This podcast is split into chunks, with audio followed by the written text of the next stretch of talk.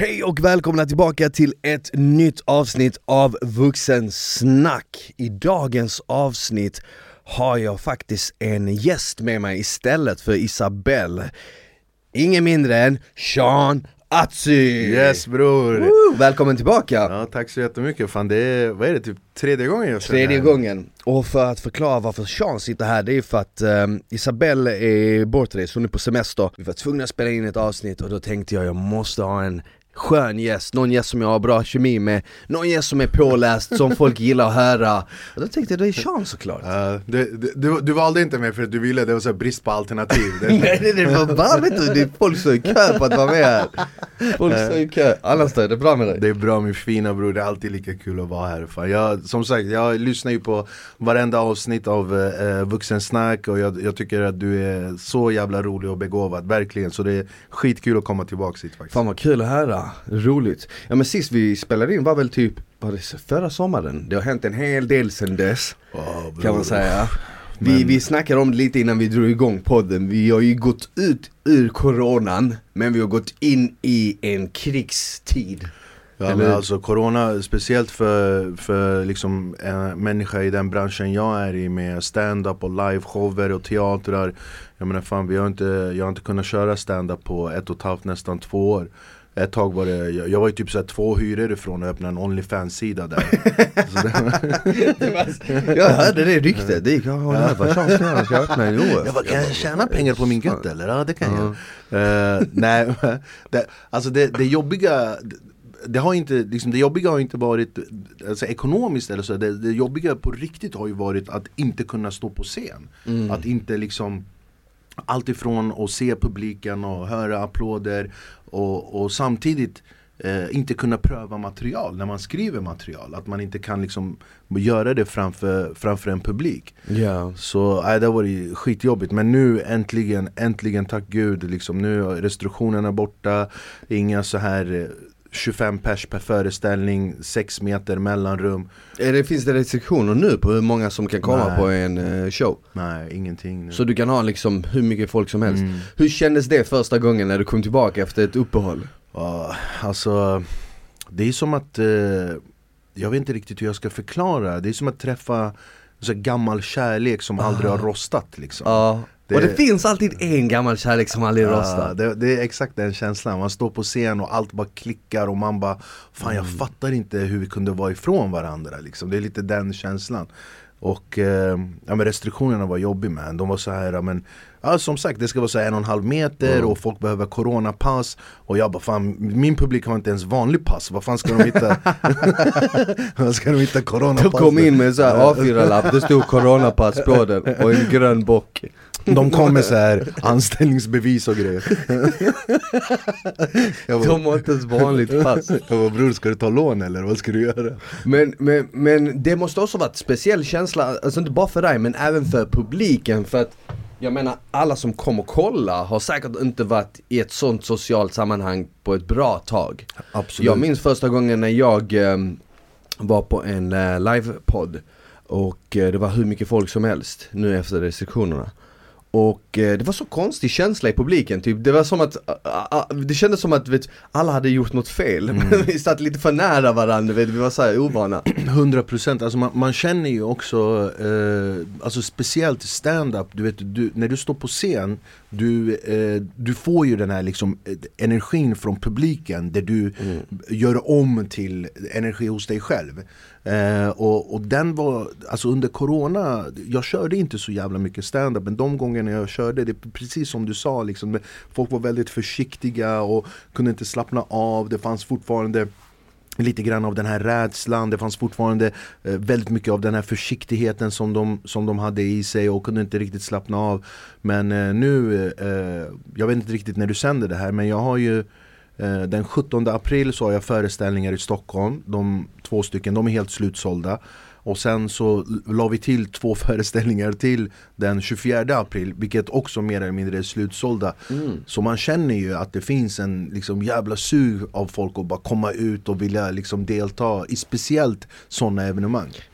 Folk vill också skratta, eller hur? Ja. Folk vill ha det kul, tror jag, igen. Efter, tänkte två år. Jag kommer ihåg första gången, jag, jag, jag tror att vi har poddat här nu i snart två år. Kan det ha varit något sånt? Mm. Säkert. Ja. Men eh, jag, jag kommer ihåg, alltså jag, först när det kom upp så tänkte jag aldrig att det skulle ta så lång tid, att det skulle hålla på i två år. Men alltså vad fan, om man inte har gått ut eller hittat på något liksom så här i två års tid, så tänker jag att stand-up comedy är säkert någonting som är jävligt kul att göra första gången efter. Men alltså st- stand-up överhuvudtaget, alltså, jag, jag säger det alltid, stand-up ska verkligen upplevas live. Alltså du ska vara på plats och se. För att eh, när du, det är så mycket du missar när du kollar på, alltså det är skillnad att kolla på, alltså vem som helst. Det är skillnad att kolla på Dave Chappelle live och Dave Chappelle på Netflix. Live är alltid hundra gånger bättre liksom. Mm. Och du vet, det är så mycket med alltså, improvisera med, med publiken, bara liksom köra över någon som sitter där, eller liksom de här spontana, impulsiva grejerna som är väldigt, väldigt svåra att få med när man har inspelning. Uh, så stand-up är verkligen alltså mm. det bästa. Uh, kanske uh, mig sk- om du är på dejt, kom inte till Sean Adzi show första gången på dejten och sätt dig längst fram. Är det så? Men det, du blir roastad då alltså. Ja, ja, jag, blir jag, jag kör över dem, jag skiter i ja. Då ber de om det i princip. Ja, men många är så här, du vet, jag har ju märkt nu med, med åren, vet, jag är nog en av de få komikerna, om inte den enda komikern, där ingen sitter längst fram. Det är så att de bara, nej bror. Nej, palata. Eller så sitter de längst fram och så står de upp så här, bara, jag är grek, skämtar om greker. Uh, du, ah, så skriker men de. Oftast när jag har kollat på Netflix, eh, t- till exempel någon stand-up på just Netflix, så rostar de alltid de som sitter längst fram. Ah. De blir alltid grillade. Mer av vissa än andra. Vissa, vissa komiker vill gärna, du vet, så här, skojar. Jag tror typ så här um, um, Dave Chappelle till exempel, han brukar väl engagera sig rätt mycket med publiken. Ja. Du gör ju också det, eller hur? Ja, men... Du engagerar dig väldigt mycket med publiken. Hur, alltså, har du, har du, är det så här spontant din reaktion då? Eller har du liksom så här skämt som du drar? Eller är det bara så här, det är det första du tänker på liksom? Nej, jag, jag har ju liksom, jag har manus som jag håller mig till, alltid, som är färdigskriven liksom kanske en fyrtio femtio minuter som jag vet funkar jävligt, jävligt bra. Det tar ungefär ett år för mig att skriva liksom stand-up-showen. Men sen så försöker jag alltid, inte försöker, jag gör faktiskt det medvetet. Jag har så här tomt, så här tio minuter, där, där jag skriver också publik. Uh-huh. Och sen så bara går jag ut i publiken och... Och jag tycker det är, alltså, speciellt med stand-up, jag tycker det är jätteviktigt att ge publiken här och nu känslan. Mm. Alltså du vet, det här händer nu. Han kom på det på plats. Han, du, han, han frågade, var kommer du ifrån? Och sen så var det tio skämt om eh, Mölndal. Du vet, yeah, det var bara så här. Jag tycker här och nu känslan. Och det är det som jag, jag älskar med stand-up. Det är ju det här och nu. Du har manus, men du kan bara improvisera hur mycket som helst.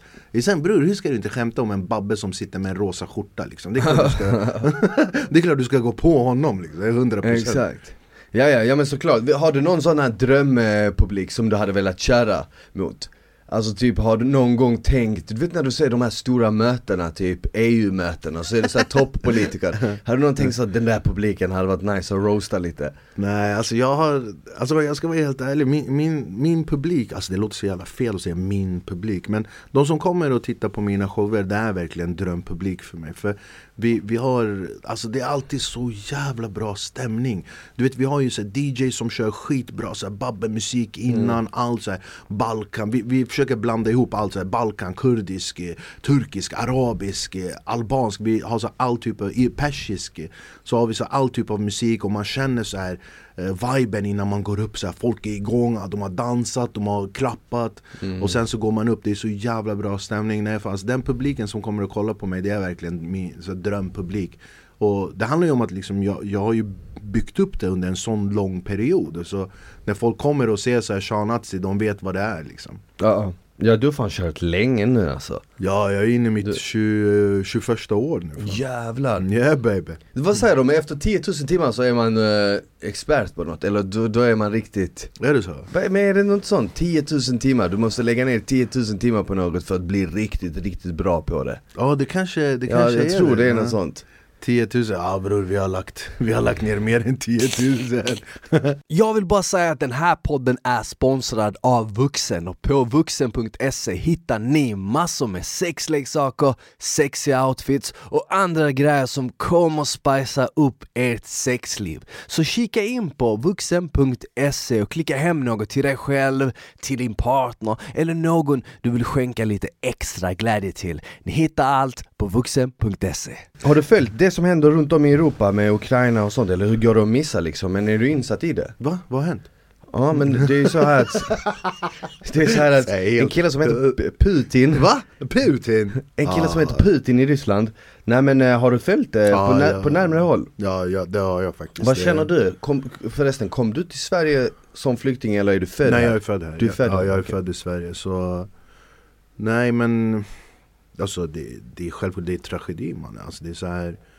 Det är det eh, jag vet faktiskt inte hur jag ska bara lägga ord i det hela, men du vet, jag, jag är ju jag är ju kurd, men jag är född och uppvuxen här i Sverige, men eftersom att jag är kurd och eh, kurder har ju haft det extremt extremt svårt och har det fortfarande väldigt väldigt svårt. Och jag vet att du också kan relatera. Du kommer ju liksom från ett land där det har varit krig. Och krig var väl eh, huvudanledningen för dig och din familj att flytta ja, ja. till Sverige. Eh, men jag vet inte liksom. Jag, Putin, så, så här säger jag det. Okay? Det har aldrig funnits eh, en människa med den typen av makt Putin har i, i människans historia som är normal. Jag tror inte att en människa är gjord för den typen av makt. Nej, det är sant. Det, alltså, det, det, det slår fel någonstans. Du vet, det blir det här gudakomplex. Liksom. Men mm. Ingen kan röra mig.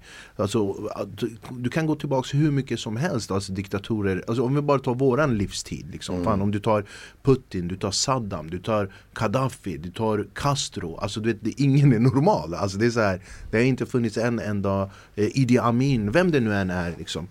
Det är säkert också en viss personlighetstyp som aspirerar efter den typen av makt. Ja, och, eller hur? Och sen tror jag att det blir bara värre. Sen tror jag, exakt. Ja. Sen tror jag att när den, väl, när den väl personen kommer dit, för det är säkert tusentals som har försökt men inte ja. lyckats, men när en kommer dit, vare sig det var Saddam eller vem det var, Gaddafi eller vem som helst, så tror jag att det blir en extra sån där, det klickar till ja. extra när de säger shit, jag lyckades. Men tänk dig, var, var maktgalen.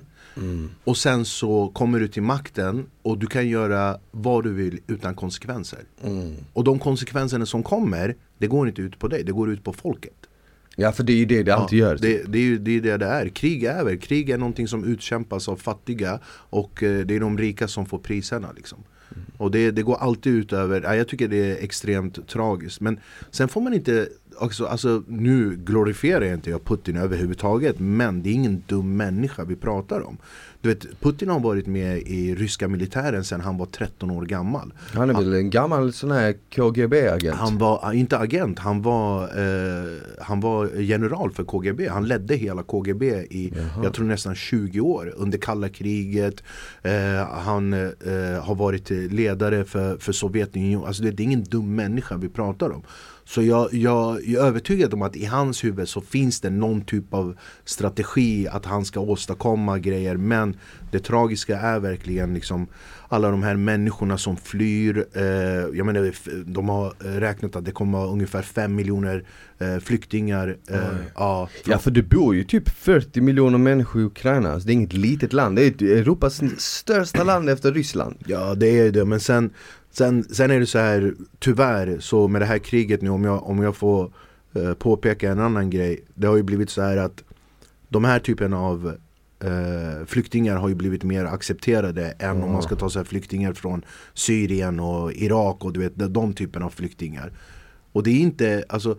Jag läste, jag läste en att... Jag har sett det nu på sociala medier, det var typ två läger typ. Eller? Ja, men du vet, Polens... Eh, Polens eh, president sa ju att vi, vi, det är klart vi ska hjälpa dem. Det här är, det här är vita européer som flyr. Mm. Och då började så här, ja, men vi kan ta in de här invandrarna. Men då blir det så här, det här är inga invandrare, det här är flyktingar, de flyr. Oavsett vilket land de kommer ifrån, de flyr från krig.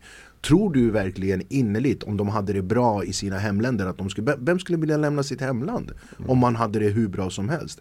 Ekonomisk, känslomässigt, vad det nu än är. De här människorna flyr från krig oavsett vad det än är ifrån. Men jag tycker att, jag tycker verkligen, ja, det, det, det är så tragiskt, och jag, jag försöker göra det lilla jag kan med, med bidrag och försöker liksom hjälpa till med det lilla jag kan, men samtidigt så, det är sån jävla stor världspolitik. Jag menar fan, Ryssland är backad av, av Kina, vi pratar om över en miljard människor. Det är det, det är så invecklat. Mm. Det, är så, det är lätt att se på saker och tänka så här, ja men varför gör ni ingenting? Ja. Varför, jag ser också på sociala medier, folk bara, va, kolla nu liksom, de blir bombade, varför, varför kommer inte, varför gör inte U S A något, varför gör inte Europa något? Men man måste också förstå någonstans att alla som gör något kommer få ta en konsekvens. Ja, men han låt ju... säga liksom nu, eh, eh, vad heter det? Nu när Sverige skickar vapen uh. till Ukraina. Uh. Låt oss säga att det skulle gå så långt att Sverige fick ta en konsekvens för den handlingen. Men Putin har ju gått ut och sagt rakt ut. Yeah. Alltså hjälpen i Ukraina, så alltså får ni ta konsekvensen. Ja, yeah, och då måste man ju väga. Okej, okay, vi, vi, vill vi hjälpa men ta priset som det kan leda till? Eller vill vi vara neutrala? Ja. Det är, alltså det, där får man ju väga liksom. Nej, men sen är det så här, Sverige har inte haft krig på nästan sjuhundra år liksom. Vi har varit neutrala i varenda jävla läger och varenda jävla konflikt som finns. Och nu, alltså visst, man, jag tycker att man ska hjälpa till, men det, det känns bara som att Sverige inte har någon riktig strategi om det skulle hända någonting. Nej. Jag menar fan, vi pratar om Ryssland och en människa som Putin liksom. Vill han, han kan ta över Sverige på tolv minuter. Ja. Jag menar, vad ska vi göra? Ska vi... Eh, ja. gå, gå, gå ut bara ja, men vi, vi, vi, är med, vi är med er, men kalla oss hen, du vet, det är så här. Eller, alltså, jag tror ju att jag tror, inte, jag tror aldrig att det kommer gå så långt att de skulle invadera Sverige, det tror jag inte på. Jag man, vet att många människor är rädda för man det. Man vet inte med Putin, man, man, man vet aldrig dock. Han flyger över Gotland hur han vill, bara skickar ubåtar hur han vill utan vet, konsekvenser. Det är sant, man vet aldrig. Jag kan tänka mig att folk sa så här eh, eh, strax innan eh, andra världskriget i Tyskland, nej, men det kommer aldrig hända, det, ah. det, det du vet så här. Nej, men kolla, om vi tar... så, det räcker ju med en maktgalen galning, ja, som alltså, har tar, så mycket makt. Kolla, andra världskriget och Tyskland är ett jättebra exempel, okej? Okay? Uh, Hitler gick ju aldrig ut med och sa okej, okay, nu ska vi döda judar och bögar och vi ska döda svarta och all, alla som är inte lika oss. Jag ska öppna koncentrationsläger, jag ska döda sex miljoner judar och allt är deras fel. Han, det var inte så han gick ut. Han gick ju ut med och bara, ja men jag startar parti, rösta på oss så ska vi få Tyskland uppe på fötterna igen.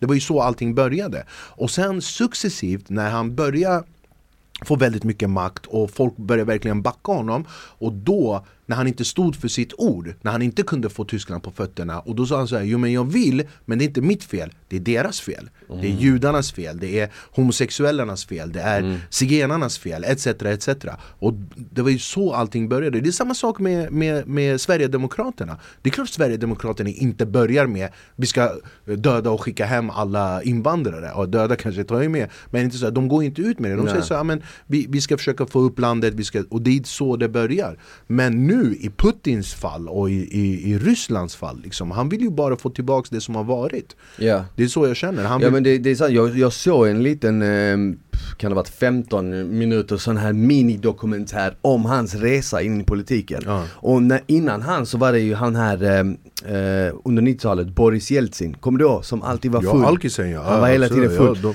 han de, var ju... Vill höra en jätterolig grej om Boris mm. Jeltsin? Det här är så jävla... Det är helt sann historia. Yeah. Alltså. Du vet, han var ju med i möte eh, i U S A eh, med eh, amerikanska president, dåvarande presidenten, det var väl George Bush och Bill Clinton, nej George Bush var det. George Bush. Ja men han är där i alla fall, och det är helt fucking sann historia. Så de, han är lite småfull under mötet och sådär, och sen går han till hotellet, och sen på natten får... Bill Clinton kan ha varit. Ja, Bill Clinton, yeah. Ja. Så på natten får så här, Secret Service, de får ett samtal, de bara, alltså Boris Jeltsin går ut med kallingar i hotellobbyn, helt packad. Nej. Ah, så de bara kommer, och då han så här, virrar han runt. Det var så här full ådet bara oh med kallingar. Det är bara, liksom Rysslands man president. Rysslands president. Ja. Men, Men det... han, han var ju president, jag tror direkt efter Sovjet tog han över mm. i nittiotalet, och han var ju alkisen, värsta alkis. Men Och många ryssar tyckte ju att han var en skam för nationen. Men när jag såg den här dokumentären, vilket jag inte visste, var att Putin var ju då hans andra man. Alltså Putin var ju vicepresident, skulle man kunna säga. Som, Putin var generalsekreterare som alltså, hade, ja. som, hade alltså, som strävade mycket högre. Han ville liksom återställa Rysslands ja. makt som de hade en gång. För att om man tänker efter hur stort Sovjet var och när det föll, hur många, hur mycket mindre Ryssland blev när, efter Sovjetunionens fall. Det sträckte ju sig hela vägen till Berlin. Tänk dig, de säger, hela vägen till Berlin. Det, det sägs att Putin, eh, Putin hade memor- skrivit ner allt. Han ska göra motsatsen till Boris Jeltsin. Ja, det är så. Ah, han, alltså, allt han gör fel, jag ska göra mot ah. det. Därför han dricker inte, han tränar, han visar den här starka, stabila eh, ryska mannen, ah. den här alfahanen med kontroll. Du vet att för typ ungefär, vad kan det vara, en, en fem, sex år sedan kanske, så var det en eh, rysk reporter som började gräva i Putins förmögenhet. Eh, hur mycket pengar han mm. egentligen har. Uh, och du vet Putin, han, på papper, han tar ju bara ut en lön som, som president. Det är allt han gör. Jag tror det är så här åttio, åttiofem tusen kronor i månaden okay. som han får av staten för att leda landet. Och det, det är allt han deklarerar. Det är allt han visar. Men så började den här reporten gräva i hans förmögenhet och han hade kommit fram till en komma två triljoner Nej. dollar. Ja, en komma två triljoner dollar. Sen började det bli för liksom vagt. Och det var allt ifrån så här ja, men konton i Bahamas, så här, fa- så här hus och, och slott och på släkt. Alltså det var så här hur mycket grejer Shit. som helst. Ja. Ja, men så det, en av de första grejerna han gjorde det så med de, den här dokumentären. Ryssland hade ju hur många rika oljegarker, vad heter de? Olje... Oligarker. O, o, oligarker, ja, exakt. Där har vi det. Och de, de älskade ju Jeltsin för att han gav dem massa makt och pengar. Men så fort Putin kom till makten, det första han gjorde var att slängde dem i fängelse. Och flera av dem var tvungna att fly. De har ju ett, de har ju ett rätt känt fängelse i Sibirien ah, någonstans. Vad heter ah, det? Ah, jag, jag vet du vet vilka jag menar va? En av de här som var god för, liksom, vi pratar om tjugo miljarder dollar. dollar. Dollar liksom. En av världens mest förmögna män. Sitter liksom i det fängelset nu. På grund av Putin då. Nej men alltså jag, jag är väldigt intresserad av klockor. Okej? Okay? Mm. Jag, jag älskar klockor. Jag har samlat på klockor och köpt och sålt klockor sedan jag var sexton år gammal. Och den, det intresset har jag fått av min pappa. Om du bara kollar på Putins klocksamling. Vi snackar om alltså det jag bara sett. Det är mm. mellan fyrtio till femtio miljoner kronor liksom. Ja, ja, nej, nej, nej. nej fyrtio till femtio miljoner dollar. Ja, ja, ja, jag tänkte. Du vet, han har en Patek Philippe, en Patek Philippe eh, World Time Watch heter den. Eh, den kostar typ så här fem miljoner dollar. Alltså, nej men alltså, du vet, det, det, han, han har... Men han känns inte som det utåt sett. Hans image är ju inte liksom så här... flash och mash, utan det är liksom så här, som du säger, alltid samma kostym. Mm. Om inte det är kostym så står han bar, i bar kropp på en jävla häst rider, på en, rider på en björn i Sibirien. Ja, liksom. uh. men typ han känns, han, det är den imagen man får, inte att det är liksom så här. Men jag, jag tror inte att, jag tror också att han är en människa som inte drivs det här med pengar. Det är säkert någonting. Nej, han som han har makt. Exakt, han drivs av ja, makt. Nej, det är det som makt. Är det farliga, du vet. Han drivs av bara, bara men såg inte du vad fan han gjorde med deras säkerhetspolis, han, chefen, i mm. det här mötet bara för yeah. någon vecka sedan. Han bara, gå och sätt dig. Yeah. Bara, ge mig ett... För det första, varför, varför, varför hade de ett möte där han satt femtio meter bort? Ja, du bara... vet vad som är... Jag kommer ihåg när jag var yngre, när, när, när läraren sa till mig, men gå upp, gå upp och håll ett tal ja. för klassen. Nej, men det var exakt så. Det kändes som ett jävla föräldramöte. Och den här stackaren, han hade gjort fel. Och så var Boris Jeltsin, var rektorn och bara skällde ut honom. Och så när han skulle försöka förklara sig, han bara, gå och sätt dig, Sergej. Oh, ja, ja, ja. Gå och sätt dig, liksom. Nej, han är... Han stammade och allt. Det var han... fan... Ja, de... Nej men du vet, det är så stora konsekvenser. Förstår du? Om du säger och gör som någonting som inte passar Putin. Det så är... Putin drar ett litet skämt, alla bara det var inte så roligt. Nej, men så här, han själv vet om att ah, det är så jag kul. Jag tror han känner också, han bara okej, okay, jag är rolig ah, men inte så rolig. Okej, okay, shit, jag, det var kul, jag har jobbat på det skämtet, det är så roligt var det inte. Ja, jag tappade tajmingen lite. Folk av stolarna och sånt. Nej, du, jag tror, eller du har nog helt rätt Smiley, det du säger. Han drivs nog inte av pengar och förmögenhet, han drivs av makt liksom. Ah. Han vill bara... Han vill bara ha, och det här med Ukraina, det är ju det absolut perfekta exempel att han drivs av makt liksom. Mm. Det är så här, han vill ha folket under, under sig. Och... och det vi var inne på innan, alltså som, som sa, det är mer komplicerat så. Låt säga nu att folk skulle göra något. Kina backar väl Ryssland? Ja, Kina backar Ryssland. Så, så, exakt, så du har, du har Kina som backar Ryssland. Så det är inte hur enkelt som helst att bara angripa sig på Ryssland. Ja, men du kan ju, du, de, de stack, stackarna i Ryssland kan inte ens ha demonstration. De, de, de arresterade ju över tre tusen personer bara för några dagar sedan. Eller för någon vecka sedan, som hade demonstration mot kriget i Ukraina i Ryssland. Mm, mm. Det, var, det var demonstration mot kriget i Johannesburg, och de arresterade över tre tusen människor som deltog i den här demonstrationen. Yeah. Så du vet, han, folk blir ju så otroligt medvetna om vilka stora konsekvenser det är. Det är bara bullshit. Det finns ingen yttrandefrihet där. Det finns ingen... Ja, men du, du kollar bara en sån jävla sån grej som vad de gör med homosexuella. Ah. Liksom. Jag menar, om du, om du går ut som, som homosexuell, om du går ut som, som gay, ba, alltså det är fängelse direkt. Mm. Det, det, här, det finns ingen... Du kan inte göra... Du kan inte leva så som du vill. Och det där är det absolut, absolut perfekta exempel på en människa som är maktgalen. För att, för, för att grejen är, allting går runt och runt och runt, och han har sista beslut. Det är ingen eh, under honom eller bredvid så, som kan ta, så han tar beslutet. Ja, exakt, exakt, exakt. Fan, det, det är så jävla sjukt ändå. Och folk, det är många som säger så här, vad fan, tjugo tjugotvå, hur fan kan det här hända nu? Hur kan det hända nu? Men liksom, jag kan ju ta jag kan ju ta mitt eget liv som exempel. Liksom när jag kom till Sverige nittiotre, mm. Det är inte så länge sedan. Nej. nitton nittiotre, det är liksom min livstid.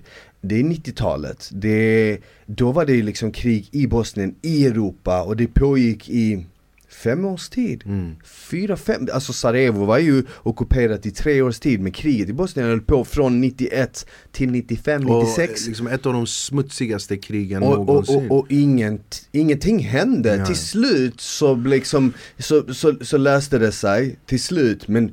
Fyra, fem års tid, fyra, fem år pågick liksom mord, bomber, slakt, och ingenting gjorde det. Och det här var ändå ett land i Europa. Mm, men vad så, folk inte förstår är, det handlar inte om, om vad det är för tid man nej. befinner sig i. Det finns alltid, och det kommer alltid finnas människor som är fucked up, som vill ha makt, som gör vad som helst för att nå det. Och vi, du vet, det är så enkelt för oss, speciellt här hemma i Sverige, där vi lever i en bubbla. Mm. Där bara säga så här, ja men som du sa, ja men vad synd, ja men, men lyssna, vi, vi lever, alltså vi, vi ska vara så tacksamma för det livet vi har, på riktigt alltså. Du vaknar, ja, ja jag svär på, varje morgon när jag vaknar, jag tackar Gud, jag ja. gör verkligen det. Att jag lever det livet jag lever. Ja. Och, och vi ska vara så tacksamma att vi kan utan, utan konsekvenser ha mat på bordet, tak över huvudet mm. och kläder på kroppen, och vi kan försörja oss och, och leva i den här trygga, trygga samhället vi gör. Mm. Tänk dig själv nu, alltså tänk dig bara själv och bara leva i en bunker i Ukraina. Mm. Och du får inte ens lämna landet, för att presidenten har sagt alla män mellan, jag tror det var sexton och sextio får inte, får inte gå ifrån landet för yeah. att de ska vara med och kriga och kämpa. Det är så enkelt för oss att leva i den här, som vi som lever i den här bubblan, och bara, jo men jo så här är det, eller ja det blir så här, när det inte finns några konsekvenser. Ja, jag vet, exakt, exakt. Det, det är precis som du säger, och jag tror att först nu är det många människor här i Sverige som, för, för, för mig som kom hit som flykting, eller för dig som har en annan bakgrund mm. också, så har man ett annorlunda perspektiv. hundra procent. Jag menar, jag kan på sätt och vis relatera lite till det, med tanke på att mina föräldrar var ju i den sitsen där de var tvungna att lämna allting när de var tjugofyra tjugofem och komma till ett främmande land med en liten unge.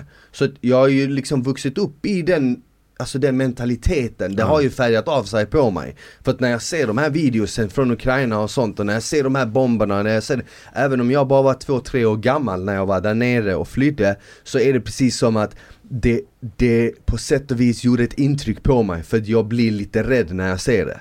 Du vet, fattar du vad jag menar? Nej, men hundra procent. Alltså... Även om du inte kan prata och du vet så här kommunicera, så är du fortfarande en liten individ som suger åt dig information. Jo, men samtidigt, alltså, man, alltså, jag kan ju bara relatera så här till exempel. Alltså, eh, det här kanske är konstiga exempel, men det finns... Jag, jag hade en släkting, jag har aldrig rört droger i mitt liv. Aldrig. När jag var typ tolv år gammal så var det en jättenära släkting till mig som gick bort i överdos. I heroinöverdos.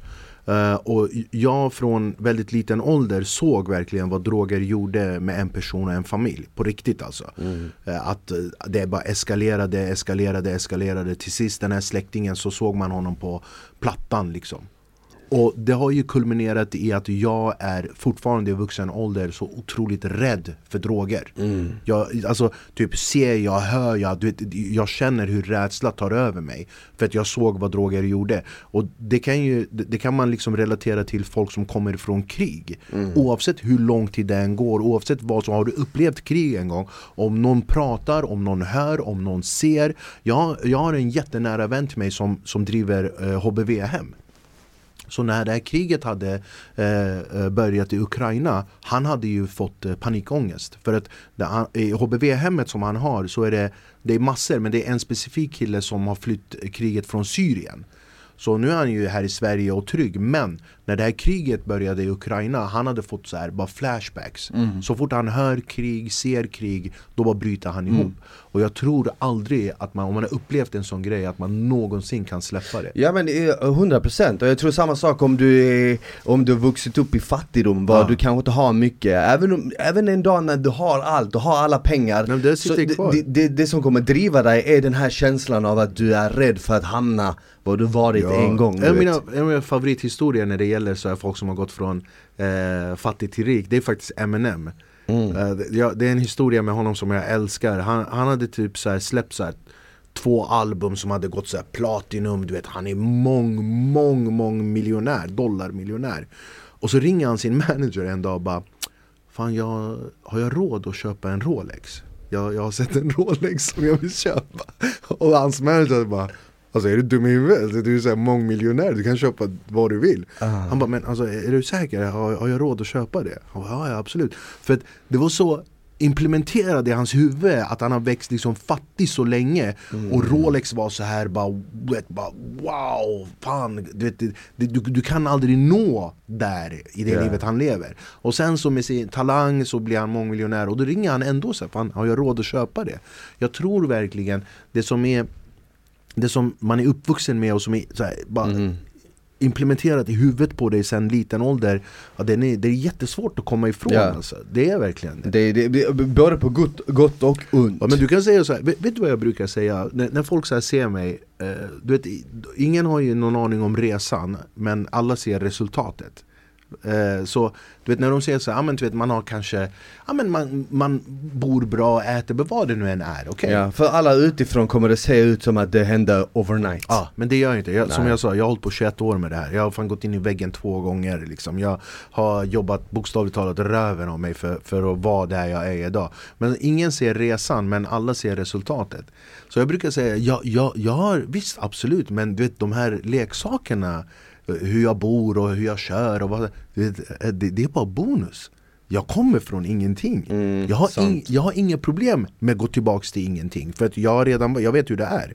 Men för en människa som kommer ifrån alla de här leksakerna och går till ingenting, det är mycket, mycket svårare, mannen. Ja, ah, sant, sant. Det där är ju nästan värre, ah, tror jag. Mycket värre. Det där är nästan värre. Det där är riktigt så här, Peter is down, send twenty thousand. Det där är...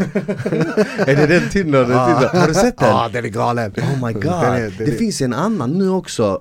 Fan, Inventing Anna. Ah, ja, har du sett ja, den? Ja, den har jag också Nej. sett. Har du inte sett på TikTok? Det är någon skitrolig tjej och kille som imiterar de två. Att, uh, att, det, det, nej, men det, de om på, de hade träffats eller? Nej, nej, de, de är så här par. ah, okay. och, och sen så, det, det var no, någon så här... Uh, han ringer så här henne bara, my enemy's down, send my, my enemy's after me, send money. Och hon bara, yeah, I will wire it to you. jag, jag har inte sett hennes dokumentär än, jag måste kolla på den. Men jag har sett hans. ah. Men jävlar alltså, shit. Bror, vilken kille jag. Och, och, och, han, han, han ringer tjejer och han, han får typ så tio miljoner dollar. Jag kan inte få tillbaka ett sms. Det är det sjukaste. Han lyckas, lyckas få ja. flera, flera miljoner skickade. Han, han bara, Peter is down, send two hundred thousand. Han får det. Jag skickar ett sms, hej. Tre dagar senare, hon bara, jag såg inte. Hej, ville hitta på något i helgen. Ja, hon, och, tre, tre dagar senare, hon bara, alltså jag såg inte, förlåt. Jag var med Simon. Nej men alltså, hemskt, hemskt, men...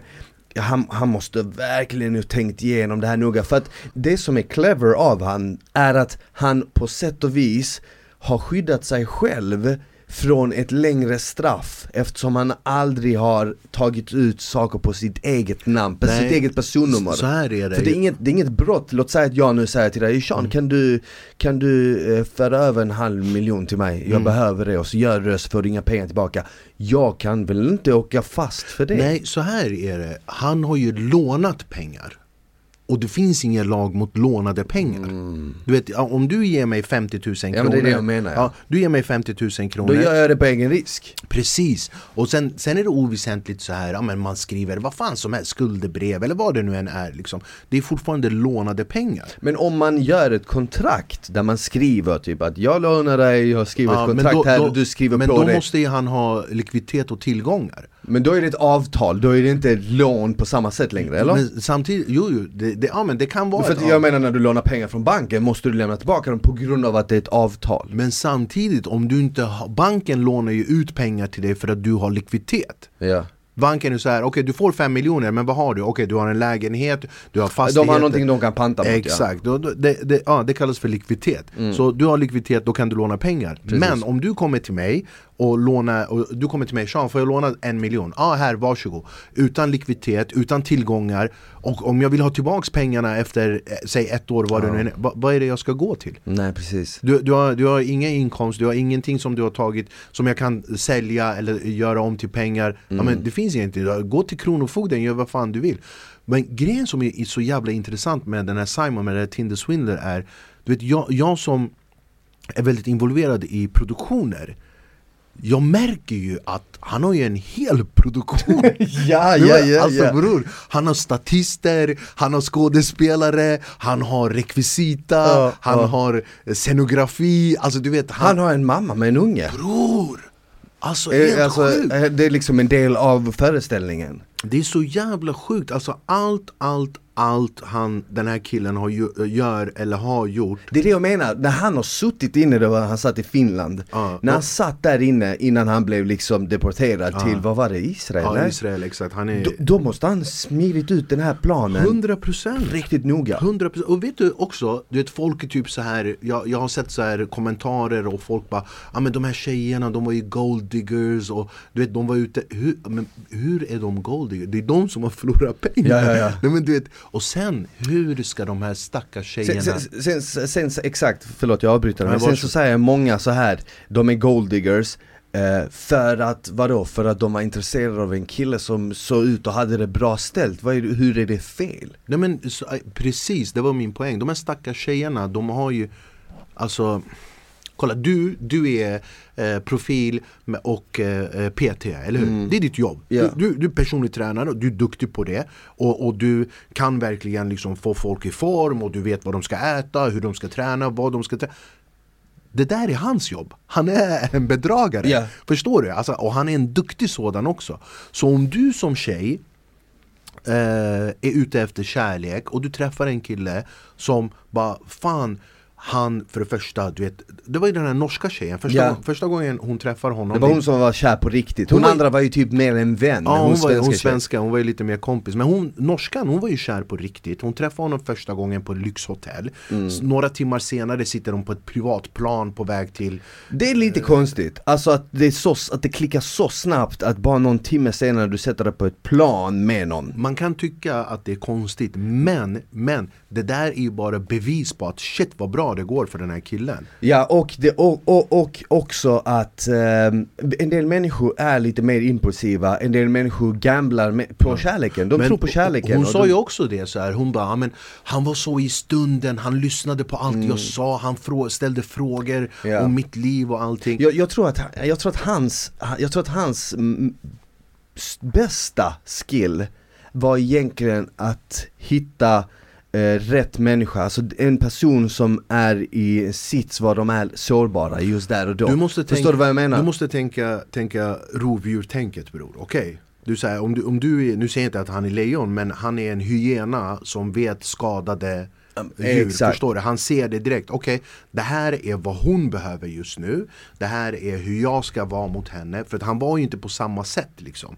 Vissa var ju, han var ju pilot, han var ja, men exakt. Mossad, han måste, ju, han måste ju pratat med flera hundra tjejer på Tinder ja. och var nittionio procent ja, ja. aldrig nappade på han. Men mm. så var det en som gjorde det, och ofta känns det som att han hittade typ, han hittade tjejer som inte som bodde utomlands, så de kanske redan var hemifrån och sökte efter typ ja, jag en gillar, trygghet. Jag gillade den här svenska tjejen, hon bara, alltså han var så spontan, han, han tog privatflyget till Stockholm en dag bara för att ta en kopp kaffe med mig. Man bara, man bara syrran, han träffade åtta andra tjejer samtidigt när han tog en kaffe med dig. Han måste varit ute här i Stureplan då. Ja, ja, ja jag, jag vet ju att han har ju varit här, eh, han har ju varit på Sturekompaniet och kaféet, Café Operos där och festat liksom. Eh, men alltså så här, vet om du inte alltså vilken ah, han är helt fucked alltså, up. Ja. Han är helt shit. jävla. Men han och, är... och det, det som är det sjukaste av allt är att han fick fem månader. Ah. Och nu är han ute och ger ja. ut business advice. Ja, och nu säljer bara, han business advice. Inte bara business, han säljer ju så här personliga hälsningar också. Nej. Jag har inte sett det. Typ så här, det finns ju något för memo tror jag det heter mm, i Sverige. Mm, ja, du kan ju så här skicka. Ja. Ja, och han, han, han gör så här personliga hälsningar där han bara, typ vi säger så här, du säger ah, my name is Smile, can you send me? Uh, ja. Skicka något uh, skicka roligt. Ja, och så tar han upp så här, han bara hey Smile, my enemies are after me. Nej. Ja, jag lovar. Han har gjort en hel business av det där. Uh, oh nej men det där, är, alltså det där är så vidrigt. Han har ju absolut inget sam- samvete överhuvudtaget. Men vad jag tänkte också säga är, du vet de här tjejerna, det, du vet, om du kommer från en värld där du aldrig har upplevt den mm. typen av eh, rikedom, innan parentes, det var, han var inte rik, men du har aldrig upplevt privata plan, du har aldrig upplevt femstjärniga hotell, eh, Michelin-restauranger etc, et cetera. Du, kan, du vet ju inte om det är rätt eller fel. Yeah. För, förstår du hur jag tänker? hundra procent. Du som är personlig tränare till exempel. Och sen, och sen, och sen förutom det du nämnde där, också det säger många av tjejerna, eh, och jag var alltid förvånad över att han, hur, hur mycket tid han hade att alltid prata och svara mig. Ja. Det är ju för att hans jobb var att hundra procent liksom förföra. Ja. Förstår du vad jag menar? Hans vet, jobb vem jag, var att, vet du vem jag älskade i den dokumentären? Hon sista. Ja, oh, hon yeah. holländskan som sålde alla hans kläder. Hon var bäst. Hon bara, jag ska, t- jag ska svindla Tinder-svindlaren. Ja, hon var bäst. Och så sålde hon allt. Ja, hon, var hon, var, hon var grym, hon var grym. Jag gillade också henne, hon, hon var rolig. Hon sålde hans kallingar, ja. Men, men, men det, exakt. Men det jag bara... Det jag menar är att förutom att de får den här chocken att de är med om det här första gången att du bara kan sätta dig på ett private jet och ah. åka till Bulgarien eller vad fan de ah. skulle, du vet så här femstjärniga hotell, Grekland, så, så var de säkert förvånade också av att träffa en kille som gav dem hundra procent uppmärksamhet för att han kunde göra det, för att han hade ju inget annat för sig än att ge dem det. För att, låt säga att liksom Du, låt säga att du går, en, en tjej eller en kille går på dejt med någon, vem som helst. Mm. Den människan har ju en massa annat på gång, du vet. Jobb, kanske familj, kan, du, du fattar hela köret. Ja, men den, du vet ju själv du, du, du, du, du skriver till någon, det kanske tar lite tid att svara. De skriver till dig, du svarar också efter någon jag dag. Jag sa det precis, det tar mig tre dagar att få ett hej av er. Det är det jag menar. Ja, och, och jag menar, och, så, så det blir aldrig den här sagolika passionen, du vet. Medans han däremot, hans jobb är att prata med dem, svara dem. Nej, men och finnas bror, där. Bara att han photoshoppar in sig själv i den här riktiga uh, diamantmiljardärens... Undra, han kände när han fick reda på ah, det här. Men du vet, han du vet, har bytt efternamn. Och du vet bara, nej men jag säger det, det han har en hel produktion den där. Du vet, han är helt... Nej men alltså bara kontentan av det hela, om man ska komma fram till någonting, det är en vidrig, vidrig, vidrig, vidrig människa, verkligen liksom. Det, det går inte att säga, nej. Det går inte att förklara det på något annat sätt. Nej. Men, och, och sen är det bara så här, bror, alltså seriöst man, du gjorde ingenting. Nej men alltså, vad jag menar, du, du gjorde ingenting med pengarna. Du skapade inga företag, du tjänade inga pengar, du investerade inte. Du bara festade borta. Jag såg en TikTok häromdagen, var det, eller nej det var en Instagram-reel. Någon som hade, jag vet inte vad det var, någon parkering som hade filmat in i en lyxshop, alltså en bilhall. Då, då gick han Simon Levy runt där och kollade på så här Ferraris och Lamborghinis ah, och bara så här testade olika bilar, värsta så här Gucci-jackan, glasögon ah, och sånt. Så jag kan tänka mig att han ändå lever loppan idag. Alltså för, förmodligen, förmodligen. Tyvärr. Ja, alltså det... Nej, den är... Det, alltså, jag vet inte. Alltså, men det, det är också intressant att se alltså, att människan överhuvudtaget, vissa inte har några alltså, gränser eller överhuvudtaget samvete. Liksom, bara mm. säger och gör mer eller mindre vad som helst. Och, och de här tjejerna, stackarna, liksom, de, de är ju fortfarande skyldiga miljoner.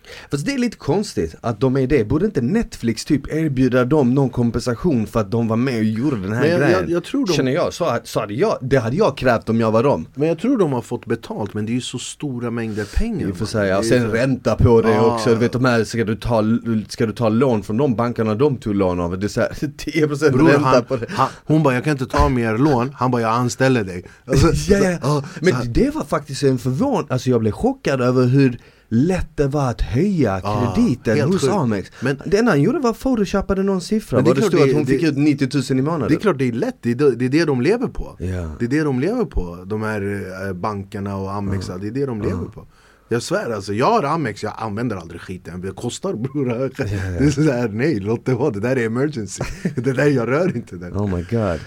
Ja, ja, det har varit jävligt kul att spela in det här avsnittet. Vad säger du? Ja, fan, det är alltid roligt att komma hit med. Alltid roligt. Alltid roligt. Som sagt, Sean hoppar in det här avsnittet eftersom Isabelle är på vacay. Hon är i Miami. Hon kommer hem den här veckan. Yes. Så när kommer ni sända den här? Den här kommer sändas redan imorgon. Är det sant? Okej, okay, mm. alla ni som lyssnar, gå in på sean adzi punkt com. Där finns det direkt länk till biljetter till min nya föreställning. Ni är jättevälkomna. Uh, vi kör här i Stockholm uh, sjuttonde april. Det är slutsålt, men tjugofjärde april finns det biljetter. Nice, det är perfekt tid också när det har blivit ännu varmare, våren ah, runt hörnet. Ah, du förstår inte, jag ser fram emot det. Det ska bli så jävla skönt att stå på scen igen alltså. Fan vad kul, fan vad roligt. ah, Jävligt kul att ha det här, det Sean samma, och tack till alla er som hängt med och som har lyssnat det här avsnittet.